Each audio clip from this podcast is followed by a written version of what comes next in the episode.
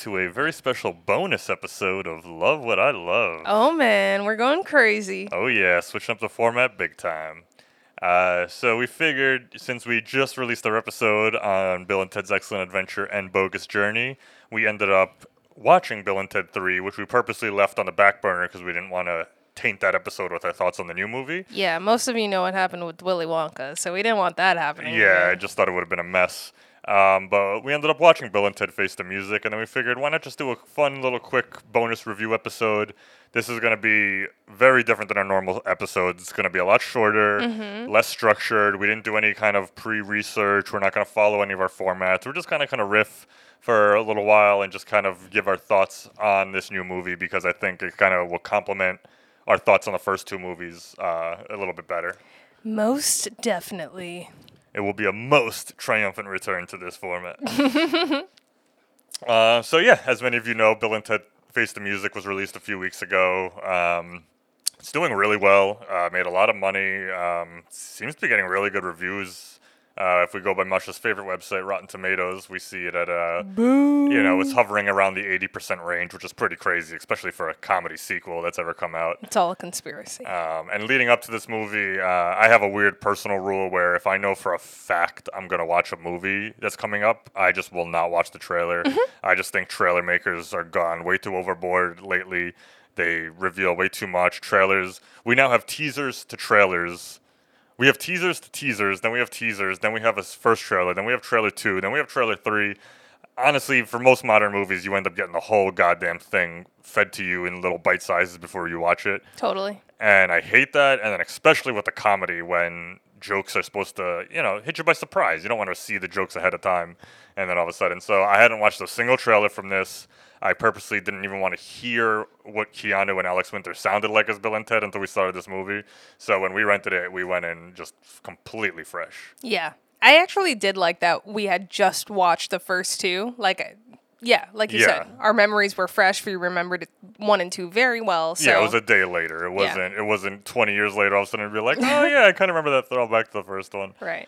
Um, so honestly, right off the bat, I I love everyone involved with this movie, and I'm happy it's a success. But I gotta say, for me, I was disappointed as a huge Bill and Ted fan. Oh, I'm so sorry. Yeah, I just it just did not have the magic. Like I I couldn't really put my finger on it at first. It took me a little bit of time to think about it, but but I mean, and we'll stay spoiler free on this because it's still a pretty new movie, so we won't go like deep and like, ruin the whole thing. But it wasn't a terrible idea for a plot. Um, I was a little disappointed because the plot does kind of just follow it follows the formula of excellent adventure for half the characters and then it just seems to do a lot of bill and ted's bogus journey stuff for fan service but i didn't see a lot new in it personally. And the reason i loved bogus journey if you remember from the episode is that it doesn't copy excellent adventure at all. Mm-hmm. I thought the fact that you make a sequel to a time travel movie and not make it about time travel is ballsy. Mm-hmm. Like if back you know what i mean? Like that's Yeah. crazy. Like a studio would be like no you can't you got to make a time travel. So i get why they went back for the time travel angle on this and everything but it felt a little uninspired. And also it's just like bill and ted their the essence of the characters seem to have been lost for me personally um, this movie took itself very seriously, and it's you know the basic plot. Uh, Bill and Ted still have never written the the song that's supposed to unite humanity. They're now in their fifties, um, and they've kind of just become like sad losers who have been so caught up on doing this. And the entire movie, they are, you know, basically struggling with like a depression. Uh, they're worried that they're going to lo- lose their wives. They're worried they're not going to save the world, and they just seem to be very down and worried the whole movie. And my favorite thing about the Bill and Ted movies is that even when they're dead and facing death, even when everything is stacked against them, they think the whole world is going to crumble. They're still happy-go-lucky dudes with an optimistic attitude who see the best in every moment. And I just didn't get that out of this movie. Mm-hmm. I don't know. How did you feel watching them? Yeah, I I felt that there was something missing from those characters. I don't know. It I think it was a combination though about how it was written, like how those characters were written, but also and it might just very well be the fact that they're older and it doesn't it just doesn't work. Um but I will argue that Keanu kind of seemed a little checked out, in my opinion. A little bit. Um, because I thought that, Alex Winter. yeah, I thought Alex actually did a really great job. I I did enjoy watching him come back as Bill. Yeah, I felt like Um, he delivered his lines pretty well, and Yeah, and I don't know. It Believable, seemed you know? like I'm. I'm actually like I think it's it didn't work because it took itself too seriously and was trying to tell this story about aging and all Mm-hmm. this stuff. And I mean, what I love about Bill and Ted is not the plot. It's it's the moment to moment dialogue. It's the funny scenes. It's Yeah. it's like the quirkiness of it. It's not necessarily I'm worried about Bill and Ted and how they're gonna end up by the end of the movie. And this movie was really caught up on just like them fulfilling this prof. It, it was just a little too grand, in my opinion, in terms of how serious everybody was taking the plot. Yeah. And I would also argue too that this was a little predictable for me, whereas the other ones I didn't know what the hell was going on, and that might have been part of the entertainment factor. Yeah, yeah. Like it was kind of. They tried to have a little twist at the end, and I said we're not going to ruin anything, but it was pretty easy to see it coming, in my opinion. Um, but like literally, like Keanu Reeves doesn't smile until the last scene of the movie. Yeah. And what makes Ted so especially is just like that big goofy grin he always had, and like little examples in the movie, like you know they would always take a moment to kind of compliment something, and you know Uh-huh. they're talking to God, and then the first thing that comes to these two genuine characters' head is to compliment them on how much they love Earth. you know what I mean? Like they're they're there for a mission in Bogus Journey. Yeah. And in this is just they, they were just such sad sacks the whole movie and it just didn't translate well to me. Right. Yeah, it didn't it didn't do it do it for me either.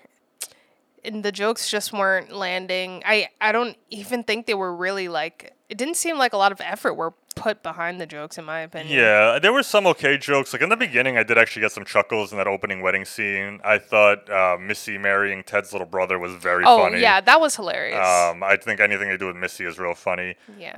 Um, one thing I learned though, um, just like through osmosis of reading stuff um, with the with the writers, a lot of it didn't really f- um, gel continuity wise with the end of Bogus Journey. Mm-hmm. If you remember at the end of Bogus Journey, we see all those newspaper clippings where you Yes. know air guitar gets rid of all carbon emissions, and so.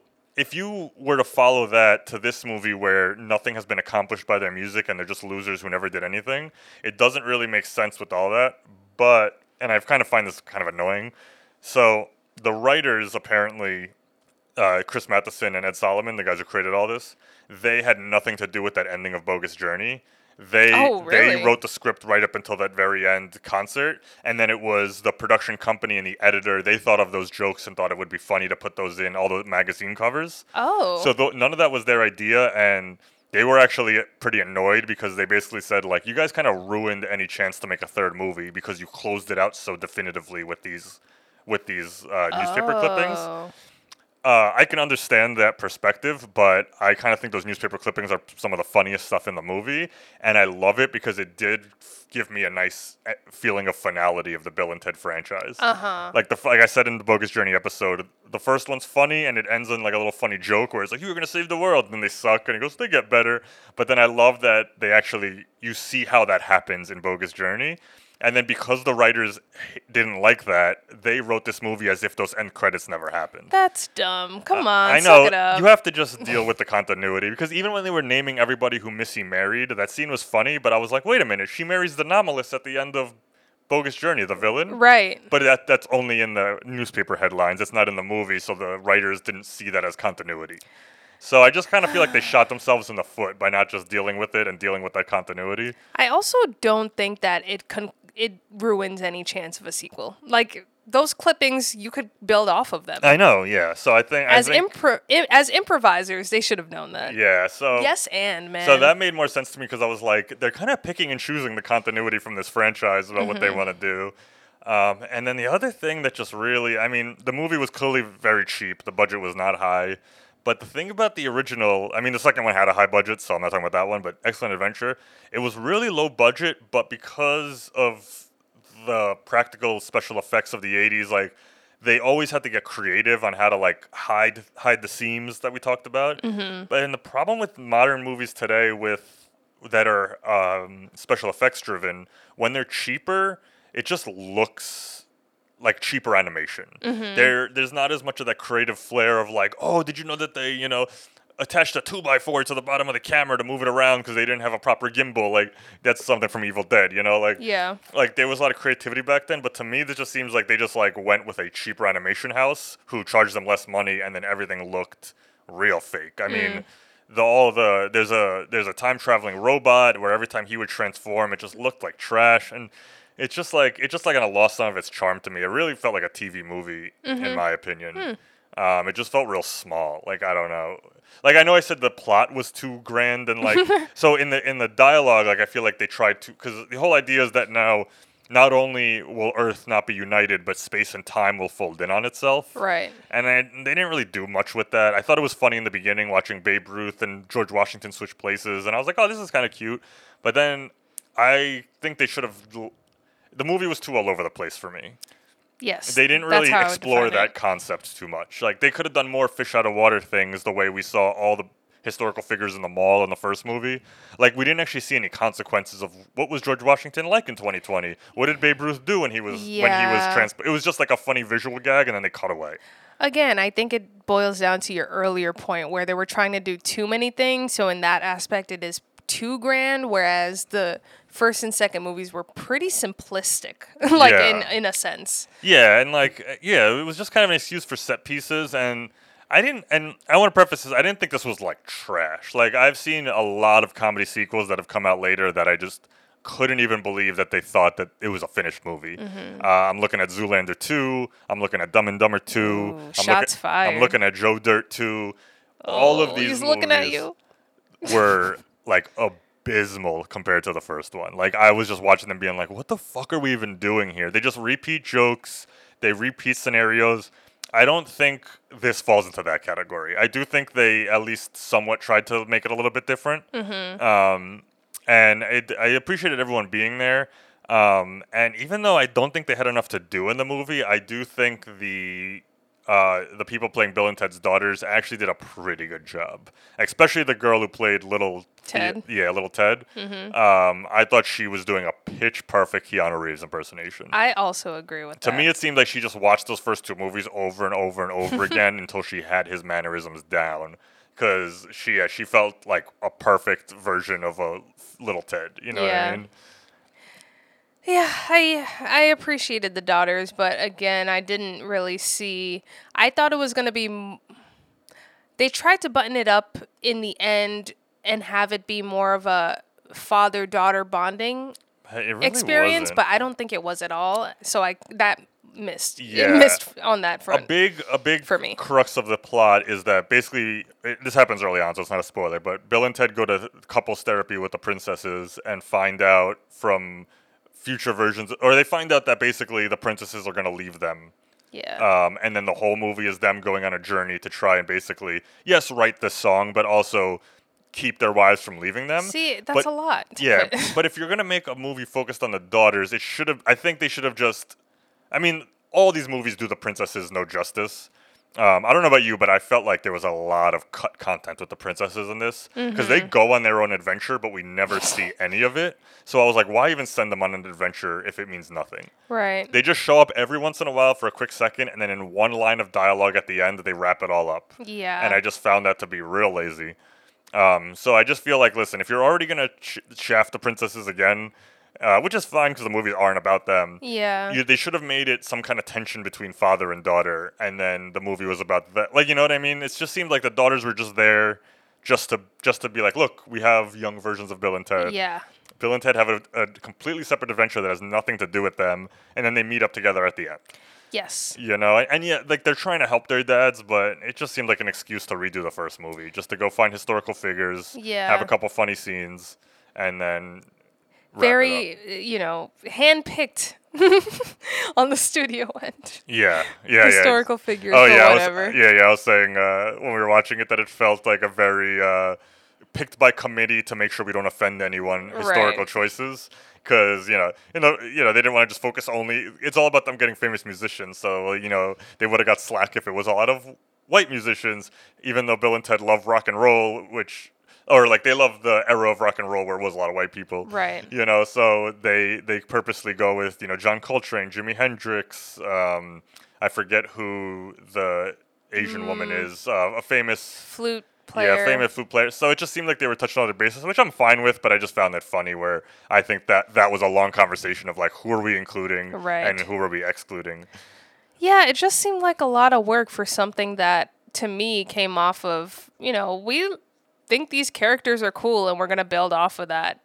Here it's kind of like, okay, we made this this franchise ended up being very profitable for us. So let's give people what they liked about it before, add in a couple things and just like make a bunch of money. Like Yeah. it just didn't feel like it was a passion project, Yeah, whereas the other two did. yeah, which is weird because it kind of was because they wrote this in 2010 and they've been spending 10 years trying to get it made. I, I think that they wrote it and it got changed. like I maybe what they originally had uh, But even was on just like a base level, like I was even just looking forward to hearing like new Bill and Tedisms, like the you know Mm-hmm. The way they would use like a, a word like most or excellent, but then they would co- follow it with like a four syllable like you know like a ten dollar word, you Exactly. know, and that happened all throughout the first movie, the first two movies, and I feel like it just didn't. They gave them more to the daughters, which I appreciated, but also like.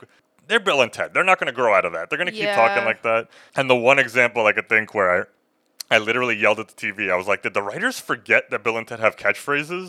Because they fi- they see their daughters after not seeing them for a long time, and he goes, uh, Ted goes up to her and he's like, "Hey, how you doing?" And she goes, "Good." And he goes, "No, seriously, how you doing?" And it's like this moment, and then I'm sitting there and I'm like, "Does everybody forget that Bill and Ted's catchphrase is "How's it going?" like, like could that not have just taken a pass to being like, "Hey, I don't. I actually think they always ask people how it's going, not how are you doing." And I know that's that's nothing. That's not a reason to hate a movie, but it's Yeah. just there was a lot of little moments like that where I'm like, they forgot how these characters talk, Mm. Which is weird because these movies are on film, so you can just pop the DVD in and get, you know, like. Damn, Andy, shots fired everywhere. So I don't know. I know I see a lot of the praise it's getting is like people are like, this is a movie with a great message in a time where we need that, and it's like, sure. But the message is, I mean, the message has always been be excellent to each other. Like, it's not that complicated. Like, I don't think we got to give it full on props because it's a movie that's about let's be optimistic as a as a society. Yes. Like, sure, yes, we need that, but it doesn't make it a good movie.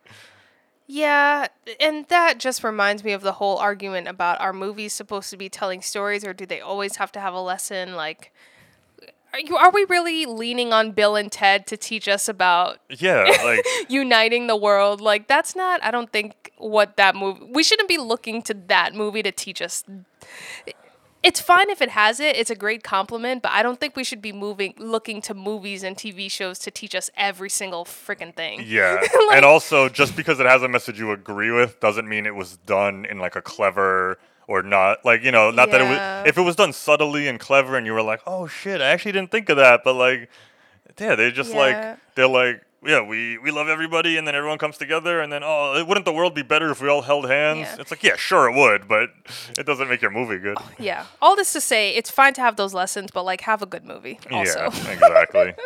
um, and like I say this all the time with comedies because you know you can't tell somebody what they're gonna laugh at. And like when the movie ended, I was like, as much as I could find things that I think were good and things that I think were bad, when it all boiled down to the end of this 90 minute movie, I was like, I just wasn't laughing. Yeah. Like I was just kind of like just getting through scenes. Like I didn't find any of it that hilarious. And it seemed like a lot of the humor was just like, here's Bill and Ted in a fat suit. Here's Bill and Ted in a muscle suit. Like it's just like that's not why those characters are funny.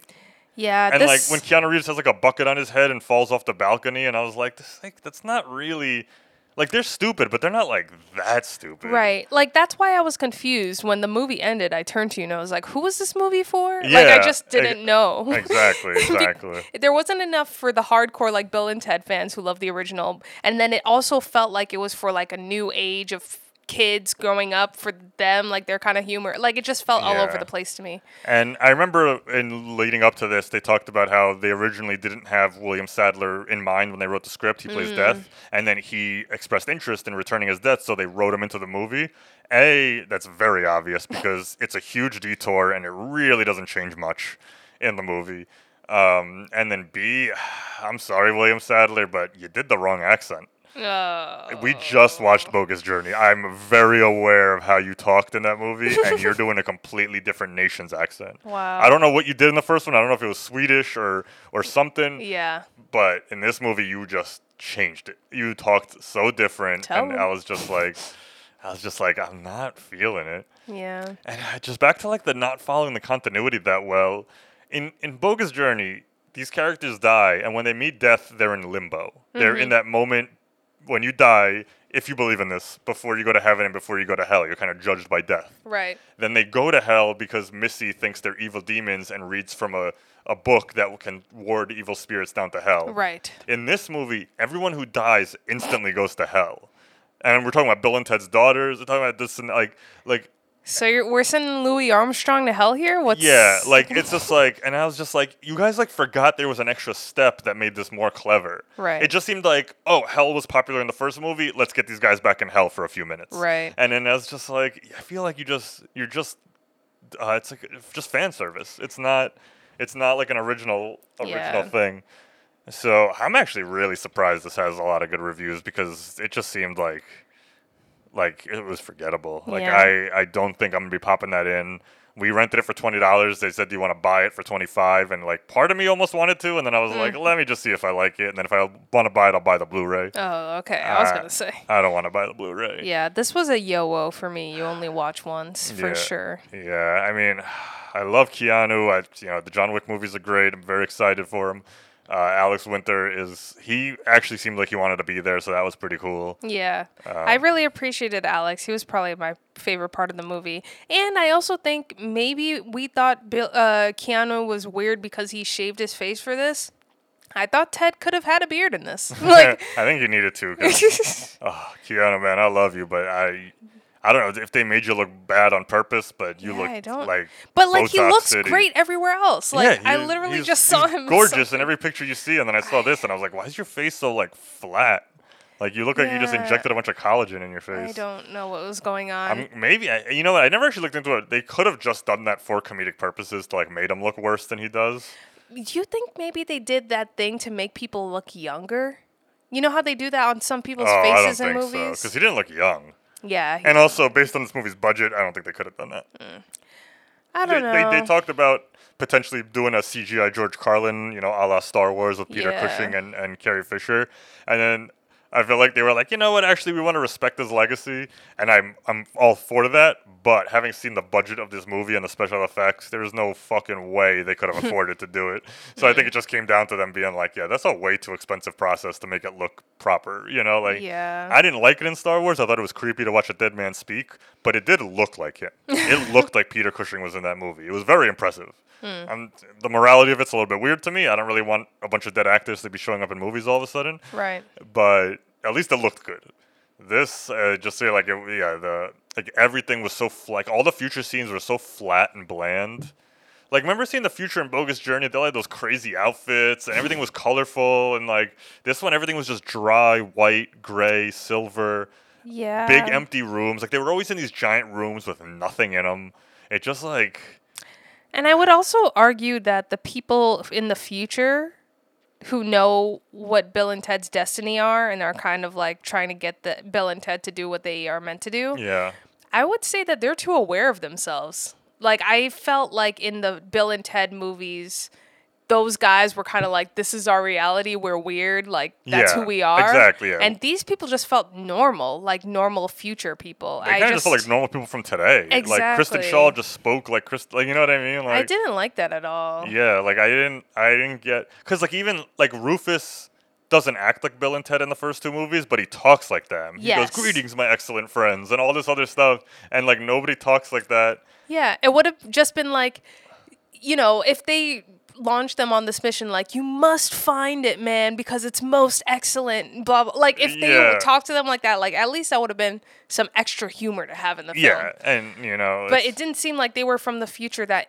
loved Bill and Ted. like, and it, it- like, just that's like supposed to be, I guess, the point because it's like, oh, the future that Rufus said, but I don't want to get too deep into like why the time travel doesn't make any sense. But then, like, I just I can't make heads or tails of that plot Yeah. because we've already seen like up to that, and so if Bill and Ted didn't make the the song when they were young, how come in Bogus Journey the statue of Bill and Ted at Bill and Ted University is them as young men? Right. Like, why would they be celebrated at that age if by the time they're in their 50s, they're still losers who never did what they said they were going to do? exactly. It just, like, it opened up too many worms for me, man. Like, I feel like they could have just been like, this was a song you had written, just never performed, or I I, don't know, like, I just would have loved like the way Bogus Journey isn't a time travel movie; it's a movie about the afterlife. yeah, Like we should have just done fucking Bill and Ted get you know bitten by a werewolf and become werewolf. Like we should have just gone so different. like no time travel. Like